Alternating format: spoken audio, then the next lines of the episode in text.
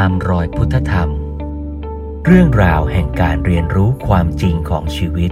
เพื่อการดำเนินชีวิตตามแนวพุทธธรรม ชวนร่วมเรียนรู้กับพระครูเมธังกร วัดยาณเวศกวัน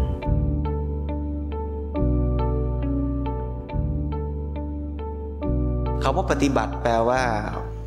ทดลองดูซิว่าที่ฟังไปนั้นจริงหรือเปล่า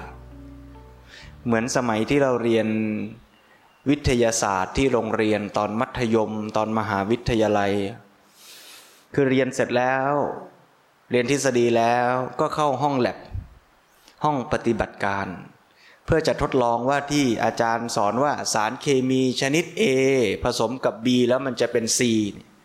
จริงไหมเราก็ทำในห้องแลบแต่บางโรงเรียนไม่มีห้องแลบก็เรียกว่าทำแลบแห้ง คือทำในกระดาษเราก็เชื่อไปเลย แต่พุทธศาสนาไม่เป็นอย่างนั้น เพราะว่าเครื่องมือในการทดลองนั้นเรามีทุกคน ไม่ต้องไปหากล้องจุลทรรศน์ ไม่ต้องไปหาหลอดทดลอง เพราะเครื่องมือในการทดลองอยู่ที่อายตนะทั้งหกนั่นเอง ซึ่งเราได้มาครบเลย แต่ละท่านอาจจะมี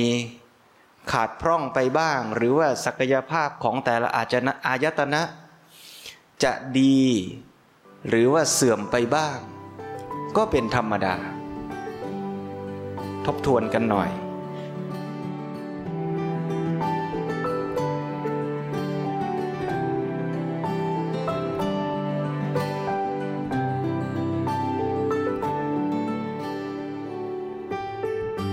คราวที่แล้วเราพูดว่าทุกคนในที่นี้มีชีวิต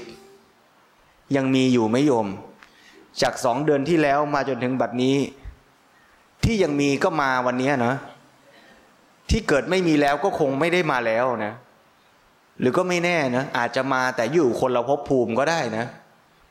อ่าก็ไม่เป็นไรชวนฟังด้วยกันนะเอาจริง ๆนะโยมเวลาไปสวดมนต์ที่บ้าน พระก็เชิญเทวดาฟังธรรมใช่ไหมภริตวานาเมตังสเมตาพัทันตา ก็ สักเค ชวนเทวดาว่า ถ้าเทวดาไม่ว่าจะอยู่ที่ไหนก็ตาม มีโอกาสก็ให้มาฟังธรรมร่วมกัน แล้วก็ดีเหมือนกันนะโยมที่หลังสวดมนต์เสร็จบ้านจิตสบาย ก่อนจะเริ่มฟังธรรมก็อัญเชิญเทวดามาฟังด้วย น่าจะดีเหมือนกันนะโยมนะนะชวนกันฟังธรรม คราวนี้พอฟังเสร็จแล้วก็มาทดลองสังเกตดูจริงๆซิว่า เออชีวิตเราเนี่ยที่ว่าเรามีชีวิตเนี่ยประกอบด้วยกายกับใจจริงไหมเมื่อผู้ปฏิบัติเจริญสติสังเกต สิ่งที่เกิดขึ้นกับชีวิตของตนของตน รับรู้ได้จริงไหมว่ามันมีองค์ประกอบของชีวิตที่เป็นส่วนรูปและส่วนนาม ส่วนกายกับส่วน จิตใจอารมณ์ความรู้สึก กาย รับรู้ผ่านทางอายตนะห้าช่องทาง คือตา หู จมูก ลิ้น กาย แล้วก็ต้องเช็คปัญหาภาษาไทยอีกว่า ยกตัวอย่างเช่นคำว่าเสียงเนี่ยเป็นรูปประธรรมหรือนามมาธรรม ถ้าเรียนวิทยาศาสตร์มาอาจจะใช้นิยามไม่ตรงกันอีก เสียงเนี่ยจัดอยู่ฝั่งรูปธรรมนะ เพราะเสียงเนี่ยรับรู้ทางหูไม่ใช่ทางใจ ไอ้ที่รับรู้ด้วยใจอะเป็นนามธรรม เช่น ความรู้สึกโกรธ ความรู้สึกง่วง อันนี้เป็นนามธรรม ฟังรูปธรรมเนี่ยคือสิ่งที่รับรู้และเครื่องมือรับรู้ทางตาหูจมูกลิ้นกาย แล้วก็งงอีกคำหนึ่งคือคำว่า รูปกับนาม กายกับใจ ไอ้คำว่ากายกับใจเนี่ยกายในที่นี้ไม่ได้หมายถึงแค่กายสัมผัสนะ แต่หมายถึงร่างกาย ซึ่งไอ้ร่างกายหรือรูปธรรมนะ่ะแยกย่อยออกไปเป็นตาหูจมูก ลิ้น กาย กายคำนี้กับกายคำแรกอะ่ะคนละคำกัน งงหรือยังโยม นี่แหละอาตมาเนี่ยภูมิใจในความเชี่ยวชาญของตัวเองเรื่องนี้เหลือเกิน ไปที่ไหนก็โฆษณาตัวเองอย่างเงี้ยว่า องค์ของธรรมกถึกที่ดีเนี่ยต้องพูดเรื่องยากให้เป็นเรื่องง่าย แต่อาตมาไปที่ไหนอาตมาก็ทำคำง่าย ๆ ให้ยาก แค่คำว่ากายก็งงแล้วเนี่ย วันนี้เอากายกับรูปเนี่ยเช้านี้เอาสองอันนี้ให้หายงงอะเอาใหม่นะ ชีวิตเราประกอบไปด้วย รูปกับนาม หรือกายกับใจ ไอ้คำว่ากายคำนี้คือสิ่งที่เรารับรู้ผ่านทางร่างกายของเราเนี่ยซึ่งมีช่องทางรับรู้อยู่ห้าช่องทางห้าช่องทางนี่เรียกว่า ร่างกายหมดเลยนะ ช่องทางห้าช่องทางนี่มีอะไรบ้าง ตา หู จมูก ลิ้น กาย ไอ้กายคำนี้หมายจะเอาเฉพาะกายสัมผัส คนละคำกัน คราวนี้มาดูทีละช่อง ตาตารับรู้อะไร รูป ไอ้คำว่ารูปคำนี้ก็คนละคำกับคำว่ารูปนามเมื่อกี้นะ งงยังบางคนเริ่มงง บางคนเริ่มหายงง เอาใหม่นะ พูดสิ่งเดิมนะ ถ้าใครเข้าใจแล้วผ่านเลยนะ ใครไม่เข้าใจค่อยฟังนะ เอาใหม่นะ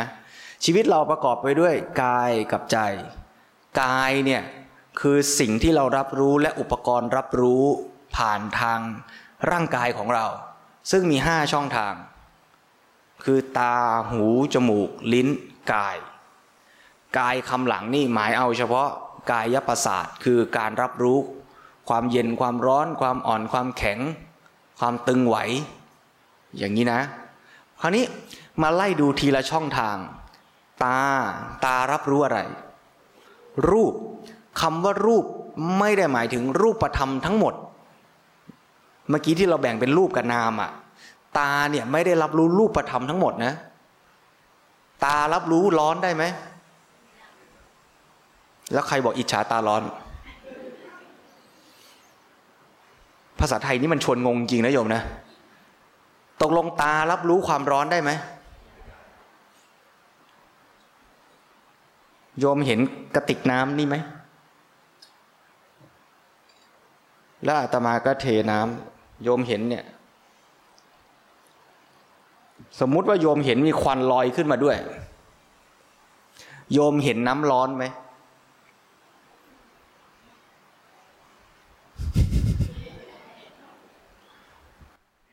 นี่ เรื่องง่าย ๆ เริ่มยากสำหรับโยม โยมไม่กล้าตอบพระว่าโยมเห็นน้ำร้อนหรือเปล่า โยมสับสน โยมเห็นน้ำร้อนหรือเปล่า โยมไม่เห็นน้ำร้อนเหรอเนี่ย โยมเห็นแก้วน้ำนี่ถ้าไม่เขาไม่รู้ว่าเรานั่งคุยธรรมะกัน เขาก็ต้องคิดว่าพระกับโยมทะเลาะกันนะเนี่ย ตกลงโยมเห็นน้ำเห็นแก้วน้ำแล้วเห็นความร้อนของน้ำไหมแล้วรวมรู้ไหมว่าน้ำร้อน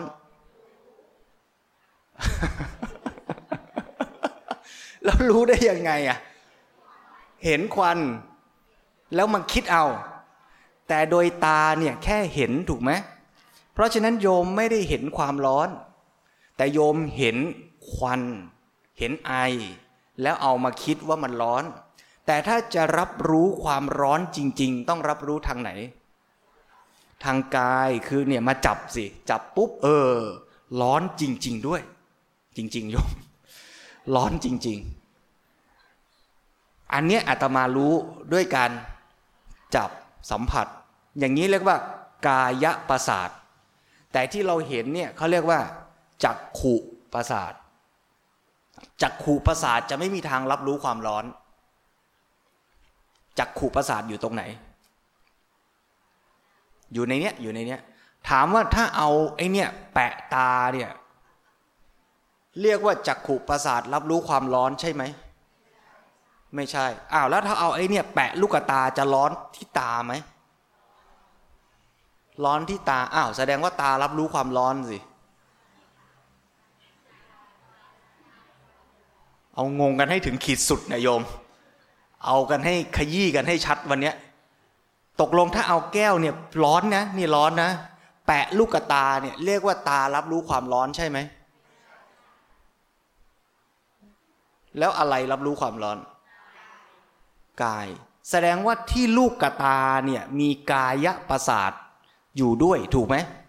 ถูก แล้วก็มีจักขุประสาทอยู่ข้างใน ถูกไหมแยกกัน จักขุประสาทรับรู้รูป คือสีแสงที่เข้ามากระทบ ส่วนกายประสาทที่แถวแถวตาเนี่ยก็รับรู้ความร้อนที่มากระทบได้ด้วย ราะฉะนั้นไอ้ความร้อนก็อย่างหนึ่ง สีแสงของแก้วก็อย่างหนึ่ง แต่มันอยู่ด้วยกันในวัตถุเนี้ยในวัตถุเนี้ยมีทั้งรูปและความร้อน รูปหมายถึงสีแสงนะ รูปในความหมายเล็ก สีแสงมันมากระทบจากขูประสาท ส่วนความร้อนมากระทบกายประสาท อย่างนี้ทันไหมฮะ เพราะฉะนั้นผู้ปฏิบัติสามารถสังเกตเมื่อกำหนดเห็นหนอ แปลว่ามีการรับรู้ทางจักขุประสาทเมื่อผู้ปฏิบัติกำหนดว่าร้อนหนอ ก็แสดงว่ามีการรับรู้ทางกายประสาทไม่ว่าจะเป็นการรับรู้ในทางใดก็ตาม การรับรู้จะเกิดขึ้น ก็ต่อเมื่อมีเหตุปัจจัยคือมีอายตนะภายนอก มากระทบกับอายตนะภายใน แล้วจิตของเราไปรับรู้ใส่ใจตรงจุดนั้น ก่อนที่อาตมาจะถามเนี่ยโยมนั่งอยู่บนพื้น กายประสาทของเรากับพื้นสัมผัสกันไหมสัมผัส แต่ถ้าเราไม่ได้ไปใส่ใจมันเรารับรู้ตรงนั้นไหมไม่ เพราะฉะนั้นจิตจะต้องไปรับรู้ที่จุดที่มีการกระทบของ อายตนะภายนอกและอายตนะภายในด้วย เพราะฉะนั้นขณะที่ผู้ปฏิบัติกำลังนั่งปฏิบัติเจริญสติอยู่นั้น ถามว่ามีเสียงกระทบกับโสตประสาทของผู้ปฏิบัติอยู่แทบจะตลอดเวลาเลยใช่ไหมใช่เสียงรถวิ่ง เสียงพัดลม เสียงนู่นเสียงนั่นเสียงนี่ แต่ผู้ปฏิบัติไม่จำเป็นต้องเอาใจไปใส่กับเสียงอยู่ตลอดเวลา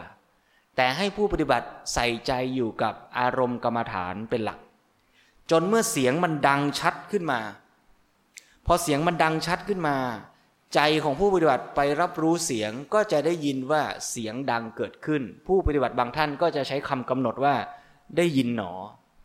ขณะที่ได้ยินหนอแปลว่า เสียงคืออายตนะภายนอกกระทบกับโสตประสาท ที่เรียกย่อๆว่าหู เป็นอายตนะภายใน แล้วมีจิตไปใส่ใจรับรู้ ในขณะนั้นจึงเกิดการรับรู้ขึ้นขณะหนึ่ง การกระทบกันของอายตนะภายนอกอายตนะภายในเรียกว่าผัสสะเกิดขึ้นชั่วขณะการรับรู้คือโสตวิญญาณก็เกิดขึ้นรับรู้ในขณะนั้น ชั่วขณะ แล้วการรับรู้นั้นก็ดับไป การรับรู้ที่จุดเดิมถ้ามันยังน่าสนใจอยู่ผู้ดวดอาจจะยังใส่ใจสนใจเสียงนั้นต่อไป ก็ได้ หรือเสียงนั้นอาจจะดับไปหมดไป การรับรู้ก็จบไป ผู้ปฏิบัติก็กลับมารับรู้ที่อารมณ์กรรมฐานหลักต่อไปก็ได้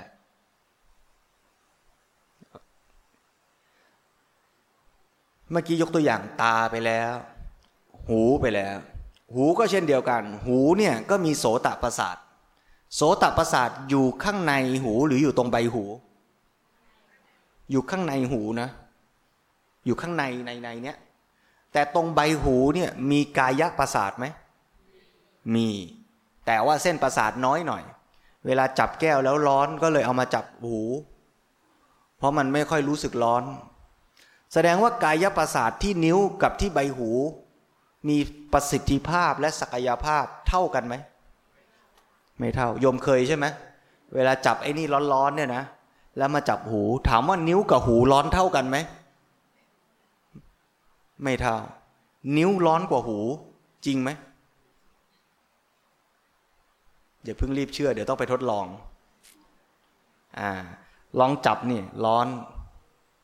ถามว่าเวลาเราจับอ่าเดี๋ยวค่อยถาม ข้ามไปก่อน ตา หู จมูก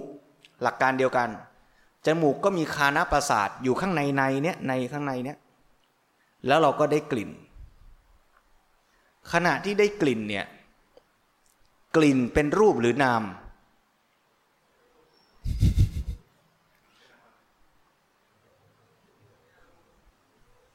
กลิ่นเป็นรูปหรือนาม รูปนะ เพราะกลิ่นเนี่ยเป็น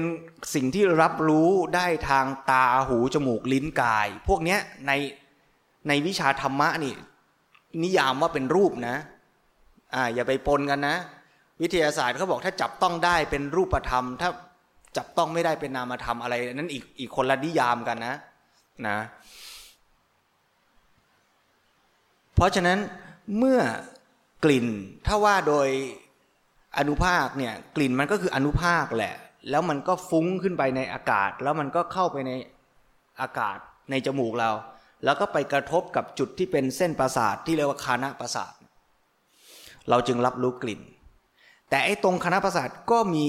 กายประสาท ด้วยก็ได้ เคยสูดอากาศเช่น ควันไฟแล้วรู้สึกแสบจมูกไหมตอนแสบจมูกเนี่ยอาการแสบเนี่ยเป็นคานประสาทหรือกายะประสาทกายะประสาทแสบไม่ใช่กลิ่น อาการแสบร้อนระคายเคือง อันนั้นคือกาย กลิ่นคือกลิ่น แยกกันนะ แต่มันมาพร้อมกันกับอนุภาคฝุ่นควันอันนั้นได้ เหมือนกันกับเมื่อกี้แก้วน้ำที่มีทั้งสีแสงและมีทั้งความร้อนอยู่ด้วยกัน แต่รับรู้ผ่านคนละช่องทาง ตาหูจมูก ลิ้นน่ะลิ้นรับรู้อะไรรสรสเค็มรสหวานเป็นรูปหรือนาม รูปนะ เป็นรูปมากระทบลิ้น แล้วกินน้ำแกง ร้อน ลิ้นรับรู้ร้อนได้ไหม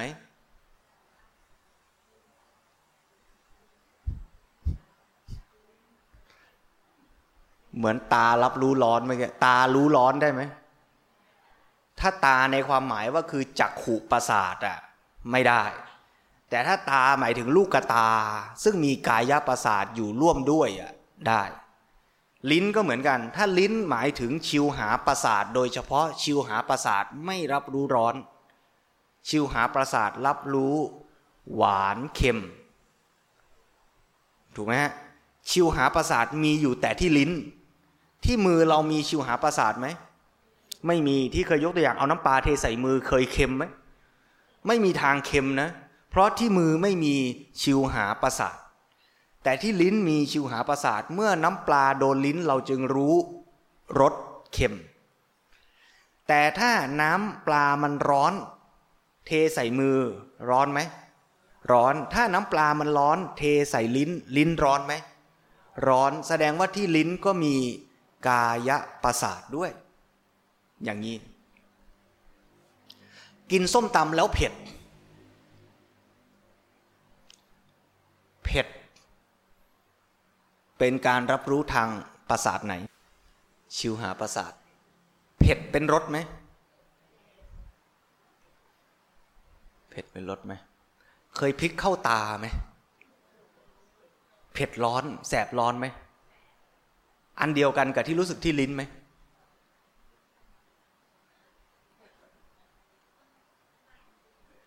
เดี๋ยวกลางวันนี้ ต้องเข้าห้องปฏิบัติการและถ้าอย่างเงี้ยให้ผู้ปฏิบัติไปสังเกตว่ารสเผ็ด ที่เราพูดว่ารสเผ็ดเนี่ยมันคืออะไร มันเหมือนรสเค็มรสหวานไหมถ้ามันเป็นเหมือนรสเค็มรสหวานแปลว่า ใส่มือต้องไม่เค็ม ใส่ลิ้นเค็มรสเผ็ดเนี่ยเป็นชิวหาเป็นการรับรู้ทางชิวหาประสาท หรือกายะประสาท เอาอย่าเพิ่งรีบตอบต้องไปปฏิบัติการก่อนสิ ทดลองก่อนเนี่ยนะนั่งนั่งอยู่โยมเผ็ดเลยไม่ได้หรอกโยมต้องมันต้องมีเหตุปัจจัยมันถึงจะเผ็ดถูกไหมอ่า นี่ชวนทดลอง นั่นแปลว่าทุกขณะไอการรับรู้ที่เราเรียนเรื่องอายตนะหกเนี่ย เรียนแล้วต้องมาสังเกตจริง ๆ นะ ว่าแต่ละอายตนะมันทำงานยังไง มันอยู่ตรงไหน มันรับรู้เป็นยังไง อาการเผ็ดเป็นยังไง อาการเค็มเป็นยังไง เหมือนกันอ้าวคราวนี้มาอันใหญ่แล้ว ตาหูจมูกลิ้นกาย เอาจริง ๆ ที่โยมไปเข้ากรรมฐานกันมาสารพัดสำนักเนี่ยแปดสิบเปอร์เซ็นก็ดูกายนี่แหละ เคยมีกรรมฐานสำนักไหนไหมเน้นดูชิวหาประสาท นั่งเลียกันทั้งวันอย่างเงี้ยไม่มีนะ ส่วนใหญ่ก็เน้นดูกายทั้งนั้นน่ะ ดูกายเนี่ยดูอะไร สังเกตดีกว่าอย่าไปใช้คำว่าดูเดี๋ยวสับสนอีก พอบอกว่าดูกายอ้าวแล้วเอาตาไปดูก็ไม่ได้อีก รับรู้ทางกายประสาทเนี่ยขั้นแรกคือกายประสาทอยู่ไหน เมื่อกี้เราชัดนะจักขูประสาทอยู่ตรงไหน อยู่ในลูกตาเนี่ยโสตประสาทอยู่ไหน อยู่ข้างในหูนะข้างในในเนี่ยนะคานะประสาทอยู่ไหน อยู่ลึกๆอยู่ข้างในจมูกเนี่ยนะ ชิวหาประสาทอยู่ไหน อยู่ตรงลิ้นนะอ่าอยู่รอบๆทั้งลิ้นเลยนะอ่ากายประสาทอยู่ไหน ทั้งตัวเลยไหมมีตรงไหนในตัวเราไม่มีกายประสาทไหมมีตรงไหนไหมที่เราไม่รับรู้ ด้วยกายประสาทเล็บไหนใครบอกว่าหยิกเล็บแล้วเจ็บเนื้อ อ๋อแต่มันไม่ได้เจ็บที่เล็บ มันเจ็บที่เนื้อ เออ เส้นผมไงอ่า เส้นผมไม่มีประสาท แต่ถ้าดึงผมมันมาถูกประสาทตรงโคนผมใช่ไหมเวลาโยมกลืนน้ำร้อนน้ำอุ่น รับรู้ความอุ่นของน้ำไหมรับรู้ไปถึงไหน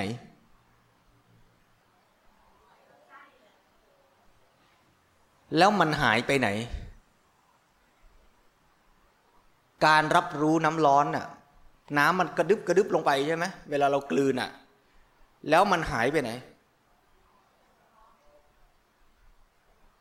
ผู้ปฏิบัติรับรู้ไหม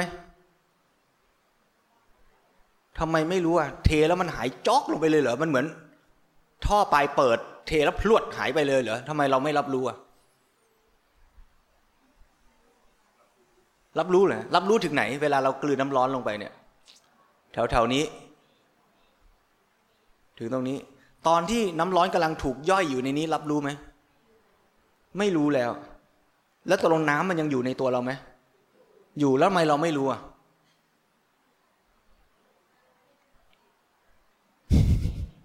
สังเกตไม่ถึง เออ เส้นประสาทอาจจะมีน้อยแถวนั้นอะไรอย่างนี้เป็นไปได้ไหมอ่า คล้าย ๆ กันเมื่อกี้เหมือนอย่างที่บอกว่าทำไมนิ้วกับหูร้อนไม่เท่ากัน ไอ้เส้นประสาท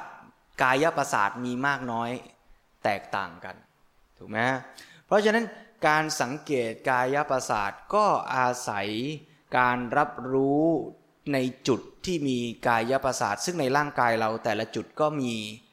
กายประสาทอยู่มากน้อยไม่เท่ากัน ตรงไหนที่สังเกตได้ง่ายก็จะเห็นสิ่งที่มากระทบได้ง่ายนะฮะ กายประสาททำให้เรารับรู้อะไร เมื่อกี้ตาทำให้เราเห็นภาพ หูทำให้เราได้ยินเสียง ลิ้นทำให้เราได้รับรสจมูกทำให้เรารับรู้กลิ่น กายประสาททำให้เรารับรู้อะไร เย็นร้อนอ่อนแข็งตึงไหว เย็นร้อนเข้าใจไหมสภาวะเย็นร้อน อ่อนแข็งคืออะไร อ่อนแข็ง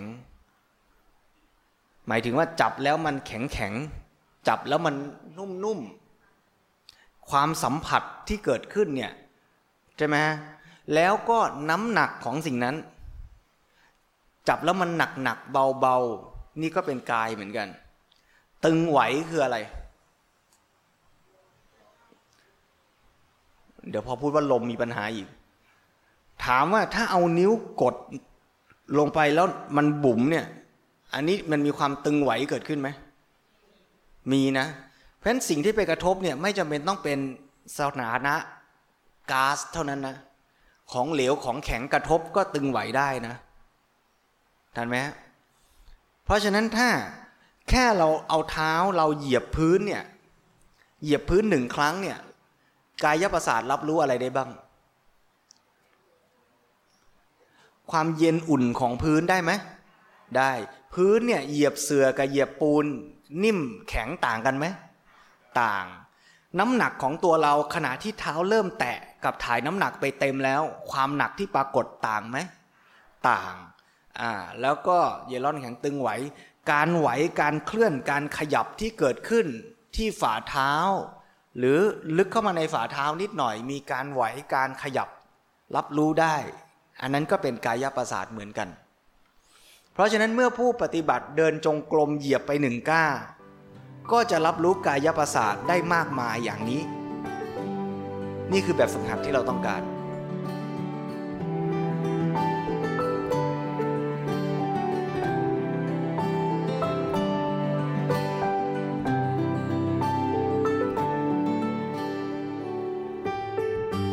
เพราะเราจะฝึกสังเกต รูปและนาม เฉพาะในฝั่งรูปที่รูปธรรมเนี่ยนะเราก็แบ่งออกมาเป็นตาหูจมูกลิ้นกาย นี่คือแบบฝึกหัดที่จะให้ผู้ปฏิบัติสังเกต นี่ยังไม่ได้พูดฝั่งนามเลยนะ ฝั่งรูปอย่างเดียวก่อน การปฏิบัติส่วนใหญ่ก็จะเน้นสังเกตฝั่งรูปธรรมก่อน เพราะเป็นสิ่งที่หยาบกว่าสังเกตได้ง่ายกว่า เมื่อสังเกตรูปธรรมเป็นหลักแล้วในระหว่างการสังเกตนั้น มีสภาวะนามธรรมปรากฏขึ้น เช่น ความง่วง ความฟุ้ง ความคิด ก็เพียงแต่ไปรับรู้ เมื่อรับรู้แล้ว หมดไปก็กลับมาสังเกตอารมณ์กรรมฐานหลัก คือรูปที่เลือกเป็นอารมณ์กรรมฐานนั้นต่อไป ในบรรดารูปธรรมตาหูจมูกลิ้นกายนั้น เวลาปฏิบัติส่วนใหญ่เรามักจะดูที่กายกันเป็นหลัก โดยอันอื่นอันไหนปิดได้ก็ปิดไปบ้าง มันจะได้สังเกตง่าย ตาปิดได้ก็หลับซะ หูก็ไปหาที่เงียบสงัดสงบ จมูกก็ส่วนใหญ่ถ้าอยู่ในที่ทั่วไปอย่างนี้ก็ไม่ได้มีกลิ่นอะไรอยู่แล้ว ลิ้นก็คงไม่มีใครนั่งกรรมาฐานไปกินส้มตำไปหรอกถูกไหมก็ปิดไปแล้วสี่เพราะฉะนั้นจะว่าจริง ๆ ก็คือดูแค่ กายอันเดียวเป็นหลัก แต่อย่างที่ว่าเมื่อดูกายเป็นหลักก็จริง แต่มีเสียงนกร้องเกิดขึ้น ทางหูมันชัดขึ้นมา ก็ไป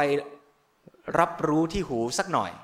มีสติกำหนดว่าตอนนี้กำลังได้ยินเสียงหนอ จะพูดเป็นคำหรือไม่พูดก็ได้ แต่รับรู้สภาวะว่าตอนนี้ใจเรากำลังรับรู้เสียง เมื่อเสียงนั้นหมดไปดับไป ก็กลับมาสังเกตที่อารมณ์กรรมฐานต่อไปคือที่กาย คราวนี้กายเนี่ยมันมีทั้งตัวส่วนใหญ่อย่างที่โยมว่าอาจจะยกเว้นบางจุดที่กายประสาทมีน้อย เช่นในกระเพาะอาหารอะไรอย่างนี้เป็นต้น เราก็ไปสังเกตตรงที่สังเกตกายได้ชัด ซึ่งครูบาอาจารย์ก็แนะนำหลายตำราหลายแบบหลายที่ ซึ่งก็อยู่ในหลักกายานุปัสนาสติปัฏฐานทั้งสิ้น ราะฉะนั้นจะสังเกตที่ไหนก็ได้ บางท่านก็สังเกตเน้นดูที่ปลายจมูก บางท่านก็สังเกตเน้นดูที่หน้าท้องมีอาการตึงหย่อนพองยุบ บางท่านก็ทำกิริยาอาการเกิดขึ้น เพื่อที่จะสังเกตการเคลื่อนไหวนั้น ซึ่งก็คือกายเหมือนกัน ก็ได้ทั้งนั้น เพราะฉะนั้นผู้ปฏิบัติก็เลือกเอาตามความถนัดว่า จุดใดของร่างกายตนเองที่สังเกต อาการกระทบของอายตนะภายนอกกับอายตนะภายในได้ชัดเจนสะดวกคล่องแคล่ว เพราะอย่างที่บอกแต่ละคนประสาทก็ดีแต่ละจุดไม่เหมือนกัน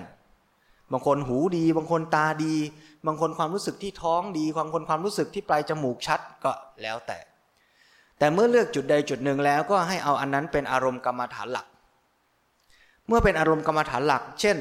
ผู้ปฏิบัติเลือกเอาลมที่กระทบปลายจมูกเป็นจุดสังเกตเป็นอารมณ์กรรมฐานหลัก ก็ให้ใส่ใจตั้งใจ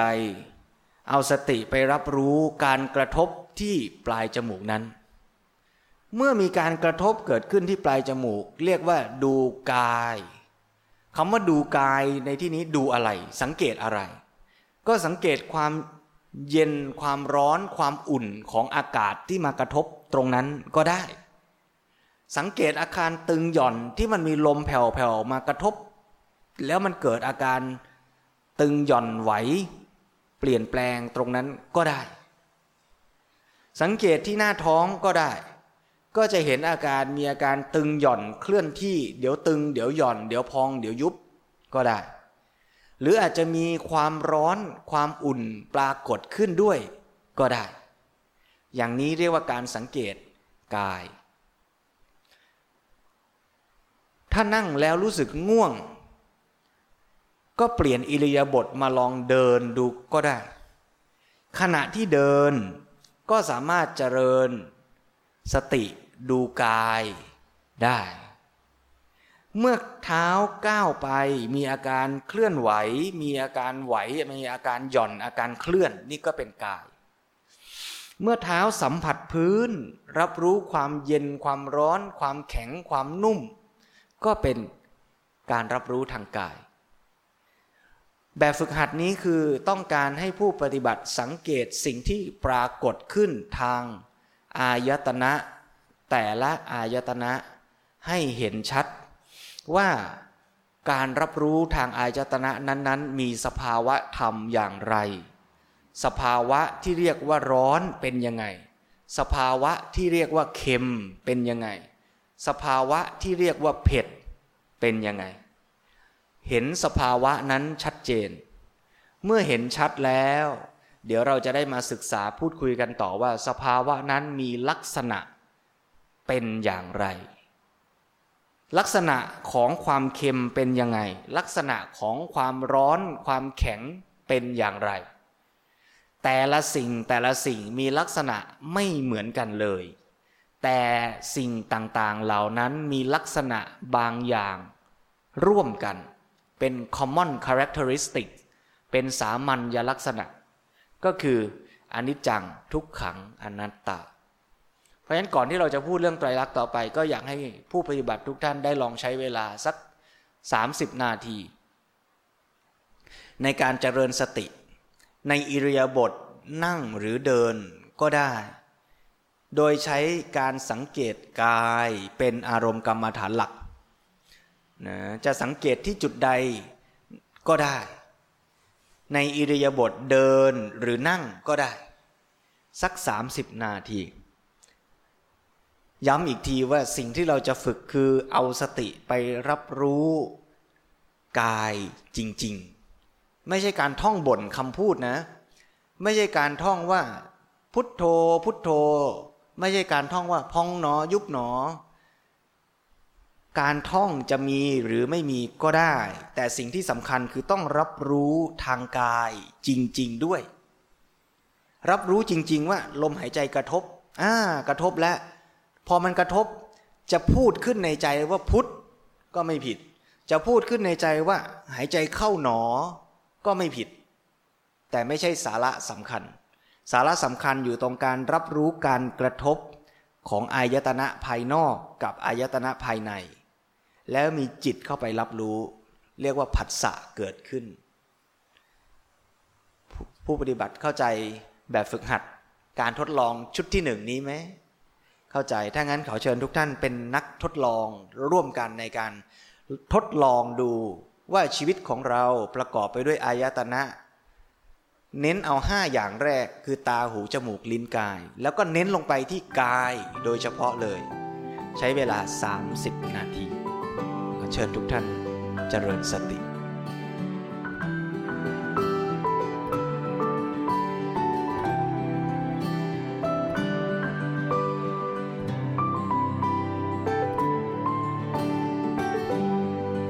ตามรอยพุทธธรรม เรื่องราวแห่งการเรียนรู้ความจริงของชีวิต เพื่อการดำเนินชีวิตตามแนวพุทธธรรม